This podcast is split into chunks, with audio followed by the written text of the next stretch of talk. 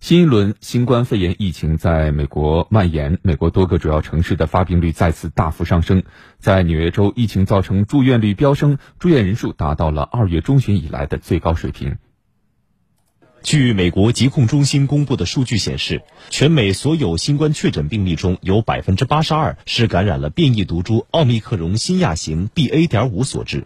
截至当地时间七月二十七号，纽约州新冠住院患者数量达到了接近两千八百人。这意味着，过去的一个月内，纽约州新冠住院患者数量增加了百分之五十。如果将范围缩小至纽约市，涨幅更是达到了百分之七十。当地各医院的重症监护室人满为患。与此同时，随着变异毒株奥密克戎新亚型 BA. 点五在美国蔓延，多地餐馆、酒店、零售商店等企业的员工因感染新冠病毒或要照顾染疫家人而被迫请假，许多企业因为人手不足而面临困境。